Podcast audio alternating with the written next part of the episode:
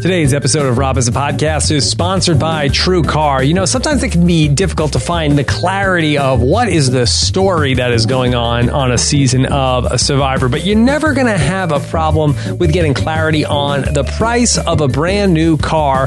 That is when you go to truecar.com or use the True Car mobile app because it's good to do your research when you're buying the car and is really the best place to get that comprehensive car pricing information is True Car because the truth is that car prices can vary even within the area that you live. So when you know the car that you want and you're ready to buy, there's only one place to go True Car and the True Car app because you get no hassles, no headaches, just the car that you want at a price that you can feel good about. You'll feel like you're a brain, even if you're a member of the Beauty or the Brawn Tribe, if you're saving an average of over $3,000 off of MSRP, like many people who are using True Car. It's how car buying was always meant to be. Over 2 million cars have been sold by the True Car Certified Dealer Network, and there's over 10,000 dealers in the network.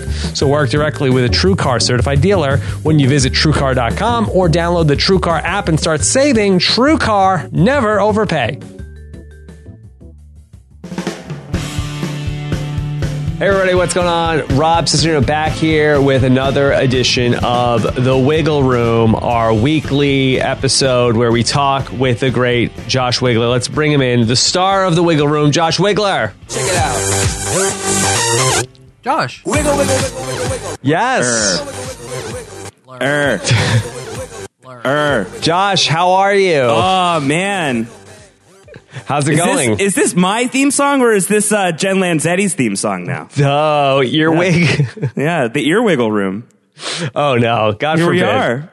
God oh forbid. god, that was so gross. That was so gross. Like five days later, that's still so nasty. Yeah, it was a thrill. I think it was Friday night. Nicole hadn't seen the episode yet, oh, and Oh, we got to that scene, and she was just like writhing in pain on the couch.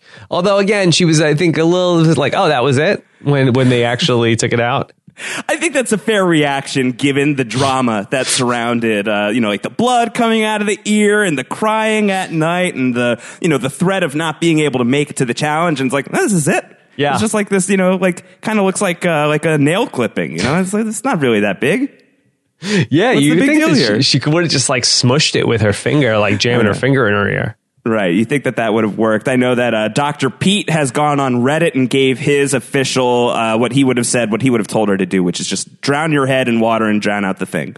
Um, but yeah, that's all we got. It was just this tiny little thing. It was a total horror show moment, though.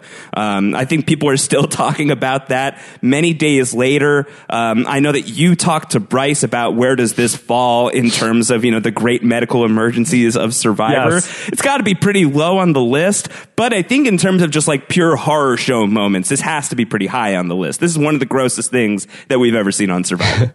Yeah, you know, I did a podcast a couple of years ago, or it was last summer, where we talked about like some of the grossest things that have ever been shown on Survivor. And I feel like that this isn't- necessarily quite a gross thing that was shown, but it's Right. like the kind of thing that does like literally make your skin crawl. That like it's somewhere on the Mount Rushmore of that. It's very cringeworthy. It's it's a very cringeworthy Survivor moment, the likes of which we haven't seen in a long time. Like I know that a lot of people reference Katie Collins' gross toenails Yeah. in Blood versus Water. That's I think nothing. this this blows that away. this is really nasty. Okay, all right. Well, we're going to talk through everything that's going on with the stories that we're following and these characters here through one episode of Survivor Kaoh Rong and try to get a handle on where this is all going. Uh, Josh, how's your week been?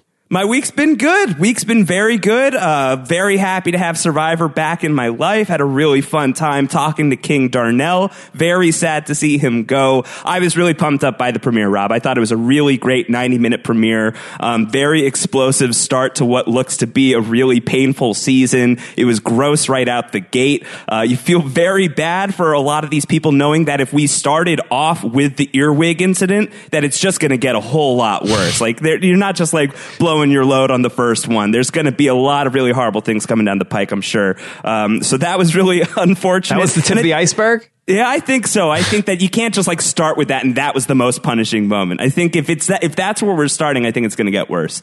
Um, but yeah, I loved it. I thought it was really great. I think that the characters were really well defined. Um, I think that this, you know, we've already been saying that this looks like a really fun cast, and I think that the premiere really proved it. So, uh, as a Survivor fan, this has been a great week. I've been really happy with the results of the of the first episode. You mentioned your conversation uh, with Darnell. Of course, uh, you do the exit press on parade.com. Yes. What were some of the interesting takeaways from your interview with Darnell?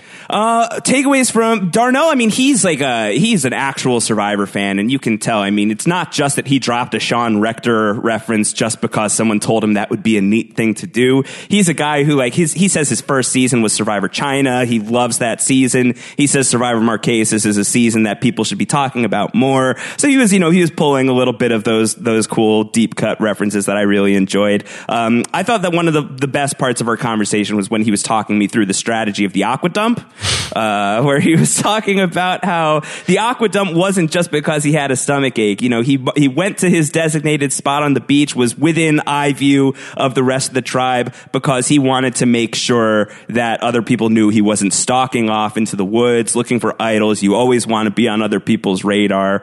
Uh, so I, I appreciated where he was coming from with that. I still think maybe it's like you can you can stand like to generate a little bit of paranoia if you know that's at the expense of just like grossing out the rest of your tribe. I think that you're probably losing out by taking a dump in front of everybody. Uh, no, t- well, let's hold hold on and drill down a little bit further Yeah. uh, with that. And we did. We talked about it. I, you know, I talked about it with Darnell. I talked about it with Varner. I talked about it with Bryce. But Yeah. do you think that this is going to be, you know, the thing that when we talk about eventually, and we do the evolution of strategy volume four, and we get to Darnell, is that going to be like the word association that when we get to him, that that's going to always be his thing in Survivor history? was the aqua dump? Yes. Unfortunately, probably. Yeah, you know, I much think more so. Forget goggles, scuba Yeah. mask. We're not even going to remember that. I don't think that we are, and I think that you know the goggles. It, it was a convenient excuse for getting rid of a guy like Darnell. I think that um, you know on Twitter, Kyle Jason has talked about how Darnell was likable, and you get rid of that guy when you have the chance. You can agree or disagree with that approach all you want. I think that it had a lot more to do with that and trying to control power levels within the tribe than any one freak accident that happened in a challenge. But I think that the episode really does paint it that way. That it was the challenge that was a big screw up, and that's the big reason why Darnell left. Um, I don't think you know. I don't think that's what we're going to remember ten years from now. Uh, you know, when we're talking about Darnell Hamilton, I think that we're going to be talking about the very, very, very unfortunate fact that not only is this guy the first boot from Survivor Kaoh Rong, but in his one episode, his one and only episode of Survivor, he is ruthlessly mocked for the brown trout, and I think that that's I think that's going to stick with him. I hope that he can lean into it and enjoy it as a Oh, joke. yeah. He se- he seems like a really fun, good, nice guy. Uh, but that sucks. Like, can you imagine going out on Survivor? You only have one episode. You know that you're just going to be in one episode, and the aqua dump is the centerpiece of your story on Survivor. And right now, my gut tells me go use the, the, the bathroom. Yeah. go.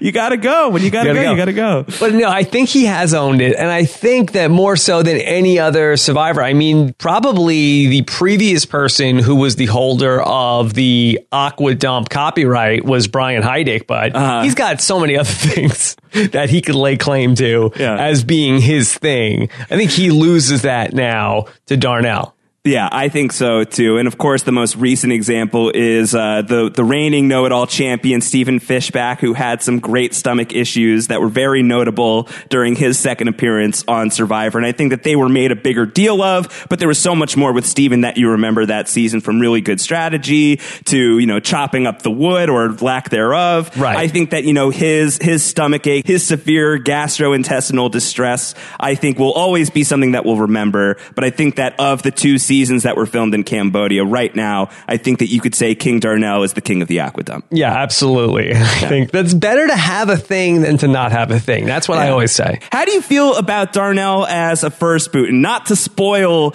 uh, a chapter from an audiobook that is not going to be recorded for another five years from now. But one of the things that Rob and I do when we're talking about the evolution of strategy is Rob likes to rank the first boots voted out of Survivor. So just on instinct, where do you think Darnell falls in terms of you know not exact number of placement, Right. but is he a, is he a higher end first boot? Is he a lower end first boot? Somewhere in the middle. Well, the things I sort of look at are how big of a disaster are they? Did they get lucky, lucky or unlucky? Obviously, most of the first boots got unlucky. Yeah. So I feel like for Darnell, I, I mean, he lost the scuba mask. I don't feel like that. That's like the kind of thing where he wasn't like a grease fire. Like you could imagine a scenario where he was on a different tribe or he didn't lose the goggles, and you wouldn't imagine that he would be the first boot. So I think that that would probably all be points in his favor, as opposed to somebody who, when you get to the bottom of that list, it's like you have people, no matter what tribe you ever put them on,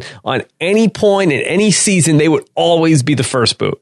What are you talking about? You talking- So I think that Darnell, in other circumstances, would probably be around in many I other think so. seasons and many other tribes. Yeah, I think he could take some comfort in that as well. I think that, and I feel like, you know, you see it in his morning after video. He's talking about it a lot now. I think that that guy feels like he has a lot of unfinished business out there because I think Darnell probably would be pretty good at Survivor if given, you know, a longer shot at it. Um, and I think it does speak to, you know, luck of the draw is a big factor, who you're put on a tribe with, how one stupid, total freak accident can completely dictate your fate in the game. I think that, you know, if a few other factors were reset for Darnell, I could see him making a deep run. You know, I could see him having several aqua dumps out there on Survivor. I could see Darnell going, going the distance. So, um, I don't think that it's, you know, I don't think it's a real knock against the guy's skills as a Survivor player. I think it was just a really unlucky first three days. Do you think in any way that the ocean was getting revenge on Darnell, where it was like, okay, Darnell, you come in this ocean and you do your business? Well, Yeah. I'm going to, you know, knock your goggles off when you get in the water later. Yeah, yeah. If you're if you're shitting in my uh, backyard, I'm gonna I'm gonna shit all over your game. Knock your that? goggles off. How about that? Yeah. Scuba Yeah. mask, scuba mask. Yeah. the the water the water fights back. All right. Well, we talked about Darnell a bit and the Brawn tribe, but let's take a look at the stories of these tribes that we got in this 90 minute premiere. And let's stick with the Brawn tribe and just take a deeper look at this story and where it's going to be going from here.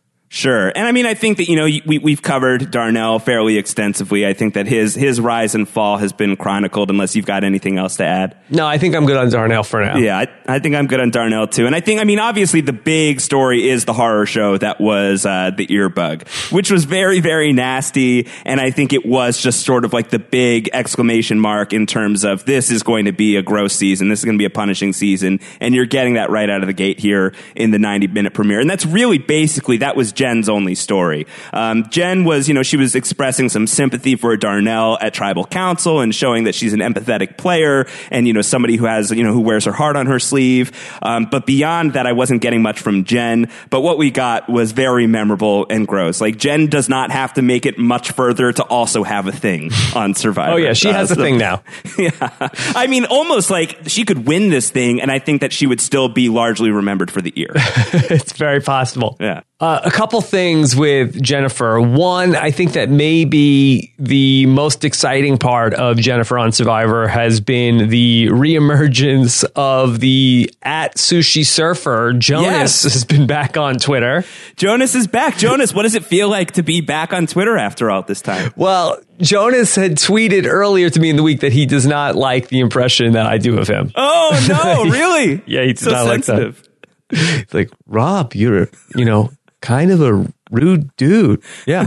Yeah, you are a rude dude, but that's kind of your thing. Yeah. So Jonas does not, not care dude. for that. Okay. but he has really been like all of a sudden he's like uh, back with a vengeance. Yeah, no, he's he's tweeting up a storm. Yes. Uh, I I got the surprise follow from uh, Sushi Surfer earlier in the week. It's like, oh, Jonas is back on Twitter. This is good. Yeah, of course that Jonas is Jennifer's friend from season 22. Right. That she yeah, mentioned. Redemption Island. Yeah. Yes.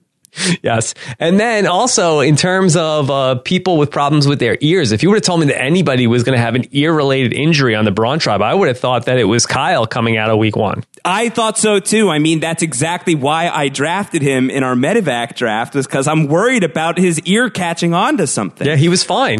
He was fine. He was fine so far. But I mean, if these bugs on uh, on Brawn Beach, which we also know is uh, is Angkor Beach from uh, season thirty one, um, if these if these bugs are attracted to ears, I mean, I gotta I gotta be worried about Kyle moving forward. I mean, if they thought that they had a juicy meal in Jen's brain, watch out. Yeah, watch out. Yeah, but I definitely thought that that was uh, that was funny. I, I would have picked the same thing. Uh, it definitely seems like Kyle's ear would have been the target. Uh, speaking of Kyle, I think Kyle is obviously one of the biggest stories on Brawn, if not the biggest story. That this guy who in the pregame talked about how Russell Hantz is the is the person who played Survivor properly. He's going to do that kind of thing even sooner than Russell Hantz, which is astonishing because Russell Hantz was burning socks and pouring out water on the very first night of the game. He was talking about how that's the type of game he was going to be playing. Maybe he put the bug in Jennifer's ear. He may have put the bug in Jennifer's ear. What's your take on Kyle Jason so far in terms of uh, is he if is he living up to some sort of Russell Hantz reputation either as a character or as a gamer or as both? What's your take on Kyle right now? So, so far, so good, I feel like, for Kyle. But I do feel like that if he was going to try to come in and be some sort of even more aggressive Russell Hantz or an even, you know, a more ambitious Russell Hantz, then I feel like that he did not live up to that reputation, at least through one episode, because in the first episode of Samoa, we have where Russell Hantz is burning socks and talking about how he was a firefighter in Katrina and his dog died and all that stuff. For Kyle, you say maybe he's playing a game that can actually win the game. so Right. it's not, but it is different than the game plan he laid out in the preseason interviews. Do you think that he's? I mean, you, you say that this could be a this could be a winning game, but this is like the kind of this is the guy who is like going to tribal council in a tribe of six and saying like I don't believe that everyone's pulling their weight, not by a long shot. He's saying things that are very brash like that. Is it is this a guy who you think could could turn that around, or is that attitude something that's going to is that an, an attitude that you think could serve him well moving forward in the game? Well, I think that he was mostly beating up on, you know, Darnell to some degree and Blondie, Alecia. And I think that he wasn't like going off and fighting with everybody. I feel like that that was kind of a popular opinion within the tribe that Blondie is a pain in the neck. And so I think that he probably garnered some goodwill from the other tribe mates by sort of like calling her out at the tribal council. So I don't think that he necessarily did anything that really hurt his cause at that tribal council. Big character though, right out of the Yes. gate. He's just a huge personality, one of the big ones to watch this season. Uh, you got to imagine he's going to have a big impact, whether that's you know for positive reasons or negative reasons. Whether he's successful in his campaign to win this thing, or if he's going to have an epic downfall. Uh, I think that the story of Kyle Jason is going to be really, really big, and one of the one of the biggest ones that we got to be watching right now. Um, you mentioned Blondie. What was your take on the mental giant? Well, just to tie her into Kyle Jason, do you feel like that Jason slash Kyle? I'm again, I'm so confused with what to call I think him. we're calling him Jason. That's what the Chiron right. says. I think we got to go with Jason. We have to adjust to that. All right, so. Jason, do you feel like that he's looking at Alecia the same way that Russell, his mentor, was looking at a Natalie White?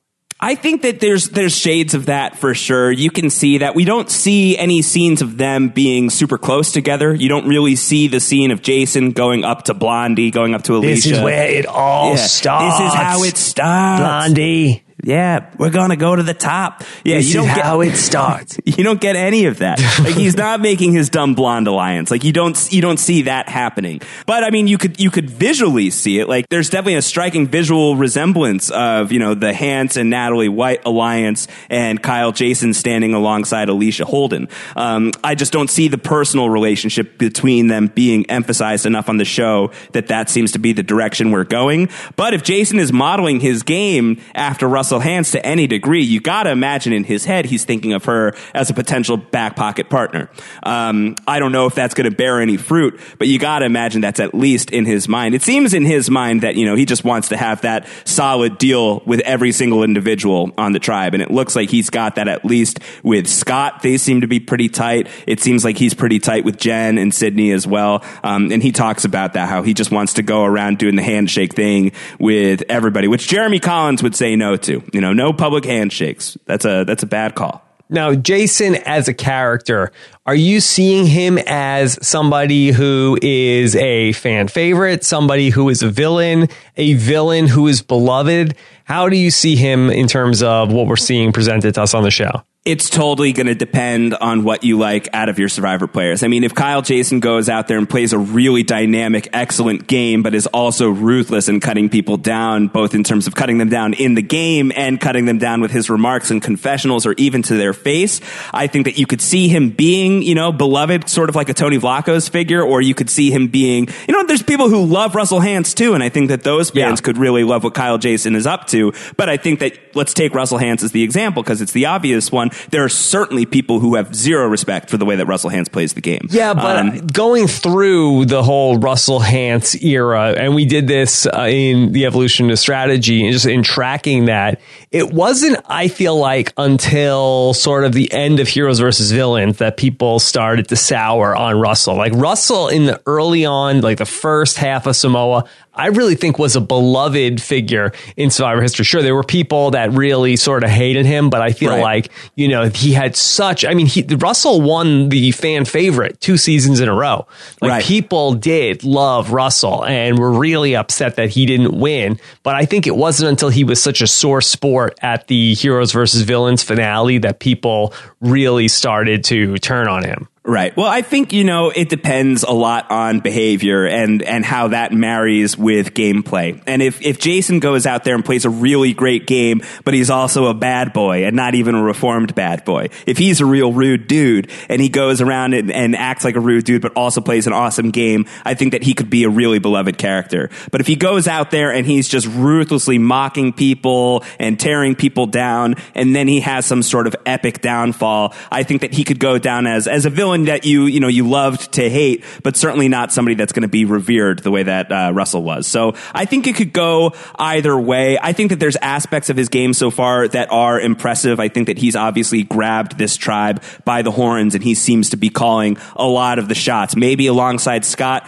maybe by himself and sort of trickling those orders down with the rest of the people. Um, so I think that there's things about his game that have been impressive just in one episode alone, but I could obviously, I could very easily see it going the other way. So jury is out on Kyle right now. Let's see if he even gets to the jury phase. I described uh, Jason and Scott the other night as I saw them as sort of like an alliance of scoundrels together. Yeah. Do you see Scott in the same sort of like? Do you feel like that him and Jason could be like these two partners in crime? Absolutely. I could totally see that. And you know, there's there's this hope that you're going to get like a gentle giant out of Scott Power. You know, he does have that Andre the Giant voice. Uh, that Andre the mental giant voice. Uh, he de- you know, he definitely has that and he's got, you know, that big energy about him and yeah, exactly. He's got like this crazy voice and this huge presence, and he seems like somebody like, listen, you know me. I like to go. I'm a big hugger. I would love to give Scott Power a hug. Seems like he'd be a great hugger.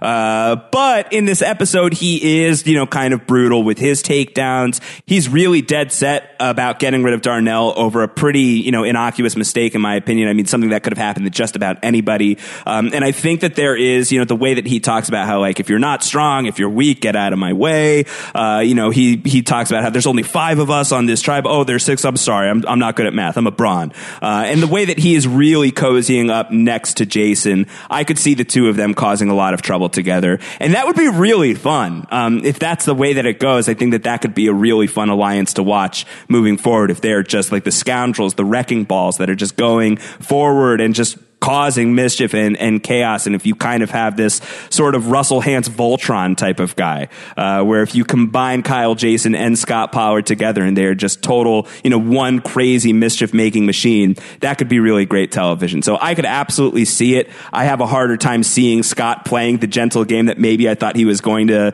he was possibly going to do, um, going in, in the preseason. So I don't know. I could totally see it. I could see the scoundrel thing going. And then do you think that they are on their way to being our disaster tribe in the pre-merge of this season? Well, I think that a few things contribute to that. I think that first they lost the first one, so that's tough. They still have Alecia, who you know was completely useless in this challenge. Darnell may have lost the the mask, but Alecia was just standing there with a puzzle, had to be pulled out from the puzzle very quickly. Um, and they've got you know they've got her as dead weight here, so that could be that could be a factor in these challenges. There's also the very you know real fact that they are on a terrible beach, as we know from having watched Second Chance. That Angkor Beach was awful. And that's just, you know, a really rough place to live. And I think that we see in survivor history how much that matters, how much it matters where you live, what your conditions are, what your, what your living situation is like. And if this beach continues to just be like earworming the crap out of everybody,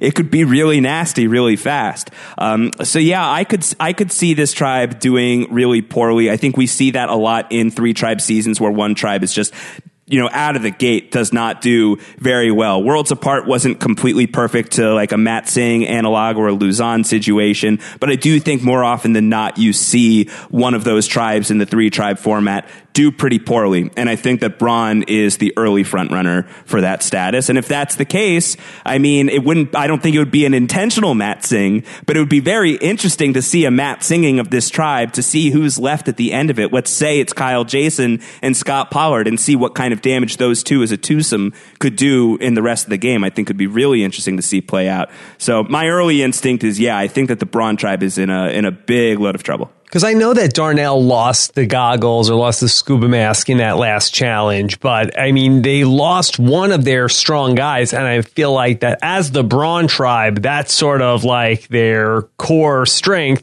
Right. is that they are the strongest, yeah. yeah, the strongest tribe. And they're sort of like cutting from that. And I guess maybe it's better to sort of like uh, lose from a strength as opposed to like have a weakness become even worse. But I don't know. You could definitely see a scenario where they this comes back to bite them in the butt. I mean, if they were going to Is lose, that how they get medevac? Is they get bitten on the butt? yes, What just bit my ass? yeah. But to lose Alecia, you're really not losing anything in the challenges as opposed to where you lose uh, Darnell. And if you take a look at, you know, in the last couple of three tribe seasons where, okay, they lost David Samson on the Brains tribe. And then on top of that, they lost Garrett. In the Worlds Apart, they lost So Kim, and you Yeah. know they didn't vote out Joaquin first. They voted out So Kim, and they were able to continue to win a couple more challenges coming out of that. So we'll see if the loss of Darnell looms large over this tribe over these next couple of tribal councils. Yeah, I think the other reason to get rid of Alecia, other than the challenge stuff, is also the paranoia she seemed to be generating on that beach. You know, her whole maybe I got it, maybe I don't with Yeah. the immunity idol. Um, and so you're keeping that in play as well. And I don't know how much that's going to be a factor in terms of going to tribal council. But the longer that they keep her around, I feel like the, the more trouble it will be for Brawn. So if Brawn goes back to tribal next week and they don't cut Alecia for whatever reason, then I think we're looking at a really big disaster situation for that tribe. By the way, on Alecia, I feel like I did not have a good read on her coming into this season or even a Josh, but I felt like that I think I'm starting to tr- understand Alecia a little bit more. Uh-huh. And I feel like that she could be like a cat. Okay. sort of like a silly, goofy player who thinks that she's playing harder and better than she really is. Yeah, I think that could be her thing. Even in talking with Darnell about her, he was just like, I can't even describe her. Alecia is just Alecia. Well, I, I heard Darnell tell you the same thing that he told me about Earwig Gate, uh, saying that Alecia thought that Jen had got a fish in her ear. yeah. And Which wow. is very parallel to something on The Amazing Race this past week. Oh yeah. yeah. Uh, so that's that's interesting. That's interesting. Um, yeah, I could see that. I kind of think that you know another analog could be is Alecia sort of the Jatia of this tribe. Is she you know is she the disaster person that you're going to really wish that you had cut sooner? By the way, and uh, very big congratulations to Jatia, who is Yes. a mom. So a uh, baby is there on the way. So the stork did not tell Jatia a package was coming and failed to deliver. So good right, news it for actually, Jatia. It actually wound up there. Yeah. it made it. Good for you. Congrats, Jatia. Yes. No, in all seriousness, congrats, Jatia. All right, so let's let's move on. Let's move on from Jatia. Let's move on from Brawn. Let's talk the Beauty Tribe. I think that the Beauty Tribe was probably the most interesting tribe outside of Brawn this week. Would you agree with that? I absolutely would agree because Yeah. I think it all starts and ends with the rise and fall of Tai Trang. I, know. Tai Trang, the Rupert of Survivor Kaoh Rong, according to Jeff Probst. Yes, yes. Did you get Rupert vibes from Tai? I liked I- what you said tie dye. I thought was funny. Yes. Uh, I don't know if I got quite Rupert vibes from him. I mean, I think that there have been many people that the audience has fallen in love with very quickly in Yeah. terms of survivor players. And I feel like that, I mean, Rupert just popped off the screen. I feel like that maybe Tai might be uh, one tier below that, and let's see how it ultimately wears out. But for 10 minutes, he was king of the world. King of the world, king of the world. I think that even still, you know, given the disaster that goes on with Tai and his search for the hidden immunity idol, uh, I think that he's still a really endearing presence out there. But yeah, I think that Tai is the big headline from the beauty tribe. He comes out there, he says he loves all living creatures. Please don't hurt the tree, beast mode cowboy. And then he runs off and just uproots all the trees, uh, and gets caught doing it. Doesn't even have a good story prepared when they confront him on it. He can't even like bust out like, oh yeah, I'm taking these trees out so I can plant them Yes. down further on the beach and create like a bonsai garden and do something really spiritual. I'm a big Bruce Kanegai fan and I really wanted to come up with a new rock garden and one up that thing. Like he didn't have anything prepared. He was just like, yeah, I'm looking over here for the idol. Uh, doesn't seem to be here yet. Give me like five more minutes to keep looking. So come on, Tai, you got to do a little better than that. Uh, but I thought it was very endearing. Uh, I think that in terms of Tai breaking out as, you know, sort of a lovable goofball character so far, definitely hitting the money for me. Yeah, absolutely. Do you think that Tai has game though? I don't know. I don't know if Tai has game. Um, I think Tai certainly has. He's already proven a willingness to play the game. I mean, his one of his first actions out there in the first three days of the game, whether or not you want to say that was the first day or the second or the third, um, you know, he is out there looking for idols aggressively right away. Is he doing a great job with it? No, not really. Not not not not from my seat. Um, but he's showing a willingness to to play hard and a willingness to go out and find that thing, and probably senses at least some level of danger, looking at the dynamics of the beauty tribe and seeing himself as an outlier. Uh, you know that these are the people who are you know there are five people here who are being cast on the beauty tribe for like very serious outer beauty reasons, and he's got to take a look and be like, okay, I'm inner beauty. I got it. I need to do something to protect myself here because they could really just easily chop me out. Um, and he's going and he's looking for the idol, and I think that that's that's a good move. Uh, he has no preparation for what to say when he's outed from it, so that's a strike against him. But I think that it shows some game that he at least knows that he needs to go and find some way to protect himself. I think the better way to do it would be to go to the three women and say, "Hey, let's do a thing."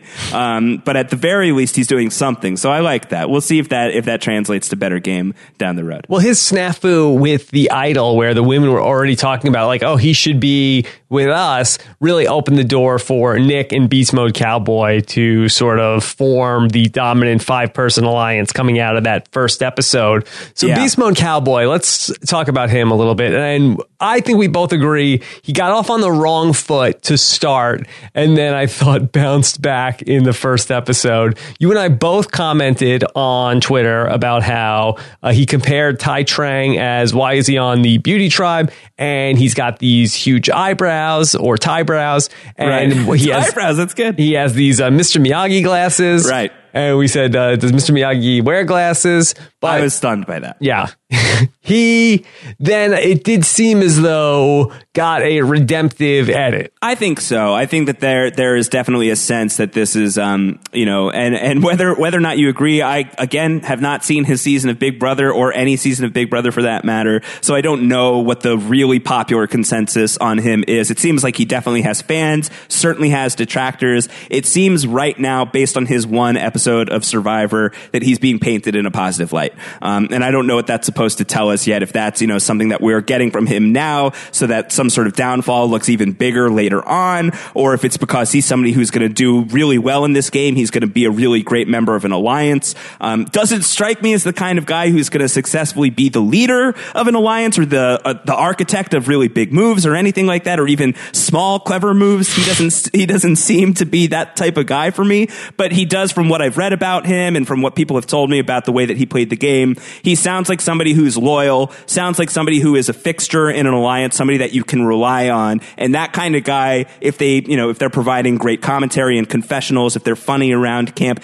that's somebody that could be portrayed as a big fun lovable character. And it seems like in the first episode at the very least that's the direction we're going. Um, were you surprised by uh, by what we saw from beast mode in this first episode No, I wasn't really surprised by too much of what we saw. I mean, I And felt, they are calling him Beast Mode Cowboy on the show, or at least he brought it up, and we were wondering if that was going to be a thing. He said it was over, but I guess it's not over. It's back. No, overall, I did feel like he did a good job. And for the most part, other than what he was saying about Tai early on, he was on his best behavior. I commented about how I thought he did a very good job with sort of like keeping a low profile and sort of being very observant. So all things were good on the Beast Mode Cowboy front after one episode. I think so too. Um, let's talk about the three women of the Beauty Tribe. Yes. Um, I know that Anna Kate was your winner pick. Yes. I, I have not stated this publicly anywhere other than Twitter and on a Facebook thread, but Michelle has been my winner pick. Oh, I didn't thing. know this. Yeah, I went with Michelle as my winner pick. I don't know. I, li- I like. Um, I don't know. It's. It's. I feel like she knows the game. She's a. She's a fan of the show. She seems really smart. She seems very social. And I'm. You know. I think that one of the things that you and I talked about a lot in evolution of strategy is how important the social game is. And Michelle just strikes me as somebody that people are going to want to gravitate toward. So I really liked her going in in the preseason. Um, I feel like Anna had a better episode than Michelle. Michelle was a little quiet. She had a really great confessional um, during one of the early trips to Beauty Beach where she's talking about um, you know her social skills and everything like that. And it seemed like people were gravitating toward her. But the formation of the three women of the Beauty Tribe, it felt a lot more like Julia and Anna were at the center of the thing. What about Nick? Did you have anything to say about your boy Nick? I mean, he's still man candy for me. I'm I'm into that. I'm still feeling that. That's still all very good. He's definitely really douchey though. I mean, on the show, like they're he's definitely getting a little of the douchey thing. Uh, you know, like the whole like it's just the truth. I'm a very handsome guy and I do better in life, and that's just the thing. It's a fact of life Um, it's a fact as of a life. person who is attractive, my Right. life is just better. It's great. It's, It's a really good. good deal. Definitely pick hot. Um, so you know, that's kind of what we're getting from Nick. Like even with the whole chicken scandal where the chickens are running around and Tai is like, all right, I know how to do this. I'm going to tie their legs together. I'm going to tie Chang their legs together. We're going to make these chickens feel a lot more cozy and at ease and comfortable. And they're going to calm down. And They're going to walk around. And it's the humane thing to do. And you hear Nick go, uh, he says something like, why do we care? They're going to be dead in two days anyway. It's like, you can't be a dick to the chickens, man. you can't do that.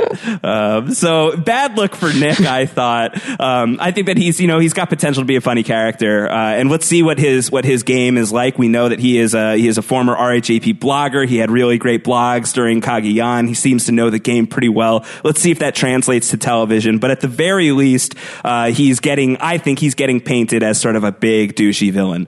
Uh, and I think that could be pretty fun as well. Yeah, if you want more blogs too, we can't. We don't have Nick, but maybe uh, somebody gets on a future season. Go to robhasawebsite.com slash blogs to read Yeah. what the bloggers are saying about their brethren on this season. Okay, then let's talk about this Brains tribe. And w- what is this, Josh? A Brains tribe that has their act together?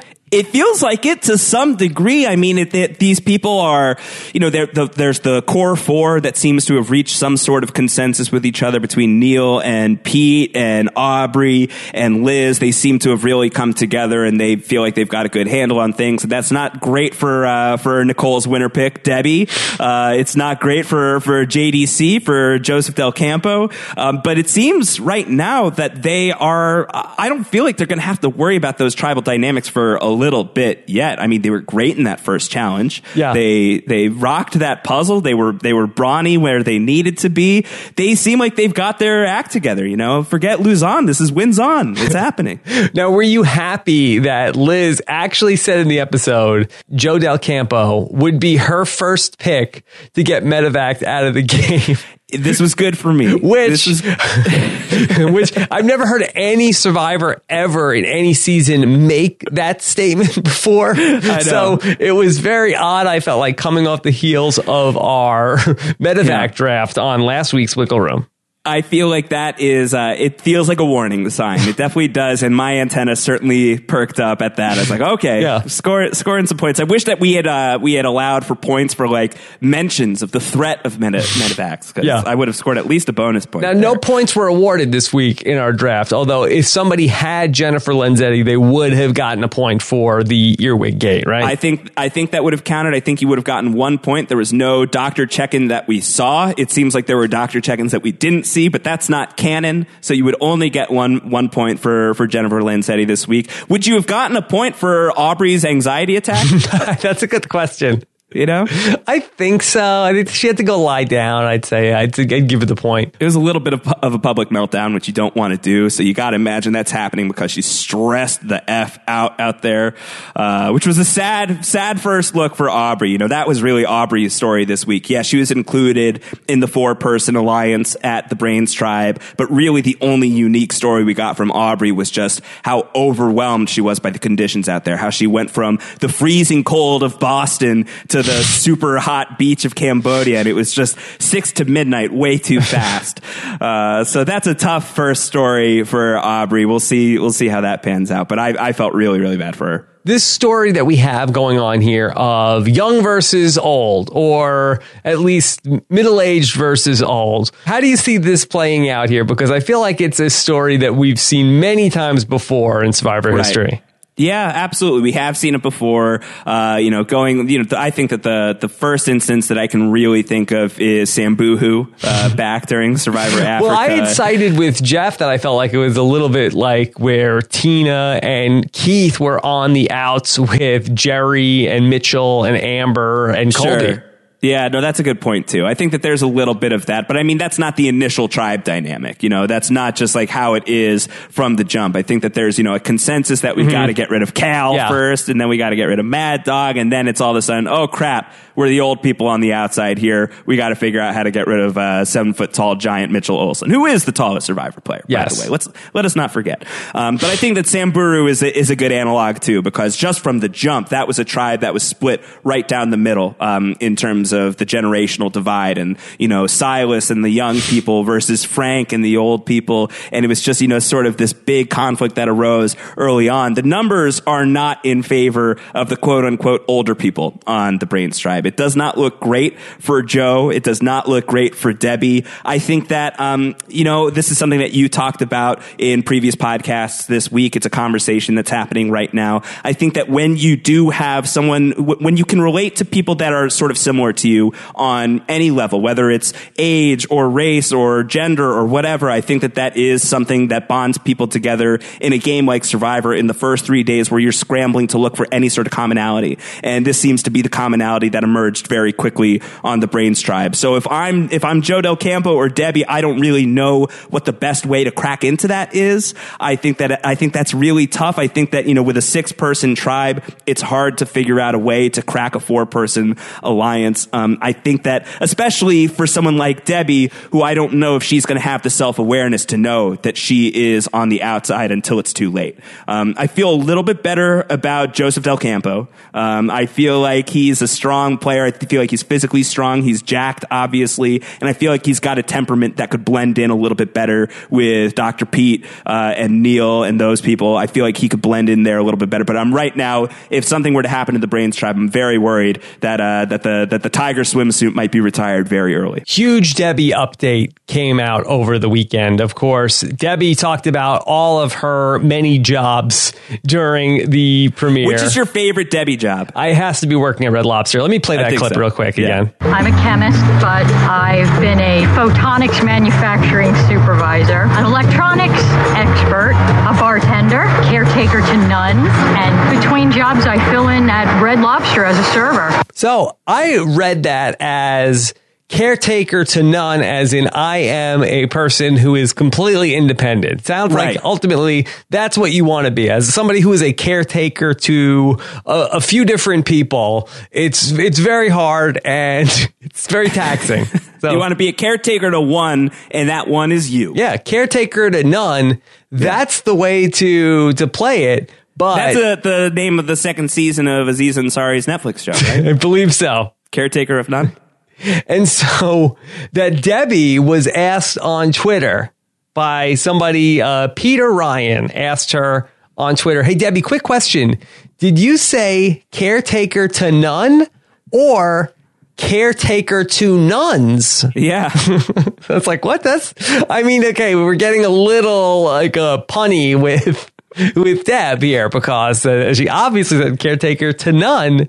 Debbie at Boston Terror 21 said, Is that her Twitter handle at Boston Terror? yeah, Oh man. Yeah, that's what happened to Aubrey. She had the Boston Terror. Oh god. was like, uh, I need to be back in the cold. An She said, name. she responded, nuns, pious ladies dressed like penguins. All right. Yes. So here it is. I'm a chemist, but I've been a photonics manufacturing supervisor, an electronics expert, a bartender, caretaker to nuns, and between jobs, I fill in at Red Lobster as a server. You can hear if you listen thinking of caretaker to nuns, you can hear the little tiny bit of an S there. Yes. Uh, Yeah, so you can you can hear. it. caretaker to nuns, the pious Wow, ladies to nuns. dressed like a penguins for Aubrey. yeah, it's awfully hot out here for penguins. That might be my favorite job now. You know, Caretaker 'Cause I to like- nuns. I like to imagine Debbie taking care of nuns, and the entire time she's thinking like, "Wow, these nuns look like penguins." Yeah. Oh, do you think that we will get on Debbie's family visit a nun coming out? That would be incredible, just like in full nun garb. Like, all right, Debbie, let's bring out your friend, the nun, Sister Margaret. Like, oh. oh, Debbie.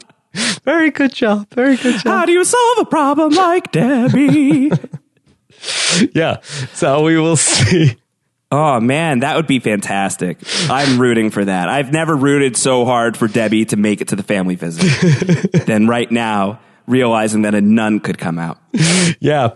So And she would like turn to everybody, like, cause you know, they always have like these moments like, yeah, this is, this is what Big D looks like. This is what this person looks like. You could just say, doesn't she look like a penguin? Isn't it what I told you? Mm-hmm. yeah, Everyone's like, yeah, that's pretty good. very fun. All right. Josh, that you've been working on so many different things for Survivor Kaoh Rong that Yes. my source is telling me that you have another exclusive for us. Well, yeah, no, I was really, uh, I was really pumped at uh, the reaction to Sis Coach last week. Oh, that yeah. was that was really great, and I saw, you know, Coach himself. He was favoriting a lot of the the tweets that referenced Sis Coach, so he was pretty pumped up as well. So it's really no surprise that like I am getting my door is getting knocked on by a few people, Rob. Yes. It is. I, I feel like you know that's that's how this plays.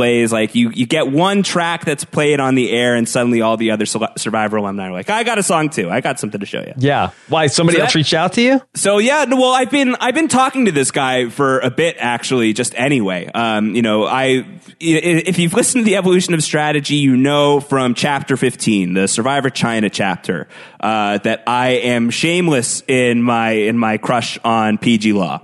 Um, and PG PG was a really good sport about it. She listened to that chapter. She was very funny about it. She did not have to be because I was awkwardly enamored with her, uh, and she was real. She was a really good sport about it. We got to hang out a little bit during the um, the second chance uh, finale week, and we you know got to talk at the bar. It was really fun, and so we've just been you know talking back and forth a little bit. And she has put me in touch with some other castmates from Survivor China because I love that season. Uh, not Chicken Morris, unfortunately. That guy is just like you have no idea how to find him.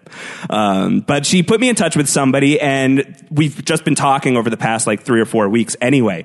Um, but he is a, he's a big fan of Survivor still, which is surprising considering how screwed over he was during um, Survivor China. I'm talking about Aaron Reisberger. Hmm. Oh, wow. Um, who that's not a name you hear very Deep often. cut. But he, yeah, deep cut. But he's been he's been talking with me a little bit, and like the surfing thing is still going well. Uh, he's he's dabbling a little bit in music. He hasn't really been sure of what to do with it. He didn't really know, you know, if if, if any of the stuff that he'd been writing was working. So he's been. It's like that kind of thing where you write a story over and over again. It never gets published. It just never sees the light of day. That's kind of what he's been doing with his tracks. Um, but he read my interview with Darnell, where Darnell said that Survivor China was his uh, his first season of the show, and Aaron was kind of really blown away by that because he was already feeling really touched by what happened to Darnell. He felt Darnell got royally screwed over. Obviously, not as screwed over as Aaron Reisberger, who, if you don't remember, is the guy who gets kidnapped from Yeah. Fei Long. He gets brought over to Zhan Hu. He's automatically at a numbers disadvantage. And PG, God bless her, uh, she is part of a coalition that just throws the challenge and gets rid of Aaron. It was really a nightmare. It was terrible for Aaron. Um, but yeah, so Aaron, he he has a soft spot for people who got screwed over, and he's feeling like, you know what, I this lights a fire under my butt. I'm I'm ready to to bust out some Survivor music. I'm ready to to make my introduction to the world, and it's all going to stem with Darnell. I'm just going to write about Darnell. He's going to be my guy. I'm going to track this guy's story. Uh, but he's doing it under a, a pseudonym. Um, he's decided it's not very creative, I thought, but I didn't have the heart to tell him. But he's just he's getting rid of the the ricin and the er at the end of rice rice burger, um, and it's just going to be Aaron Berg is what he's going by Okay. from now on. So this is this is the first track from Aaron Berg's new musical that is about Darnell. Does a former lifeguard from Chicago lose his goggles? Dropped in the middle of a forgotten spot in Cambodia on the very first challenge of Survivor. Go on to get voted out by Scot Pollard. The three collars. Whoops, I meant the brains, beauties, and brawlers. Got cast on Survivor by being a lot stronger, by being a lot smarter, by being a lot hotter than most peeps. And that includes Jeff Kent's best friend named Carter. On Beauty Beach, the trees were being slaughtered by a gardener, Aubrey. Across the wave struggled to keep a tough facade. Meanwhile, Darnell thought he had found a brawn to be a part of. The others were ready to see Malibu Barbie go first. Then a stomach ache came, an aqua dump rained. The tribe saw Darnell drip, dripping from his drain. A bug wiggled in Jen's ear and connected to her brain. Darnell screwed up the challenge and he took all of the blame. So the brown tribe went to tribal and said, This first vote's insane, man. A freaking mental giant tied up with our postal main, man. Jason and Cydney went up and cast their votes again. And Jeff Probst read the final name. What's the name, man? First out, Darnell Hamilton. The first boot's name is Darnell Hamilton. And there's a million bucks he hasn't won. And that's not great. That's not great. Yeah, so not great, Rob. Not great for Darnell Hamilton, but great for Aaron Berg Yes, very good. coming out with uh, a new musical, Darnell Hamilton. Wow, and I hear that's a tough ticket to get. Yeah, tickets are tough to get, so you're going to want to line up early. Yeah, wow. Yeah. Great job by Aaron. I did not Yeah. think we'd be hearing from him on the podcast this week. I think we probably won't hear from him again, uh, but we'll see. He's going to be in demand pretty soon. Yeah. All right. Well, outstanding work again, once again here in the Wiggle Room. Uh, Fun stuff. Great stuff. Of course, uh, you could read Josh's full interview with Darnell Hamilton on parade.com or uh, follow Josh on Twitter at Round Howard. Or anytime you could read Josh's archives on Parade, go to robhasawebsite.com slash parade.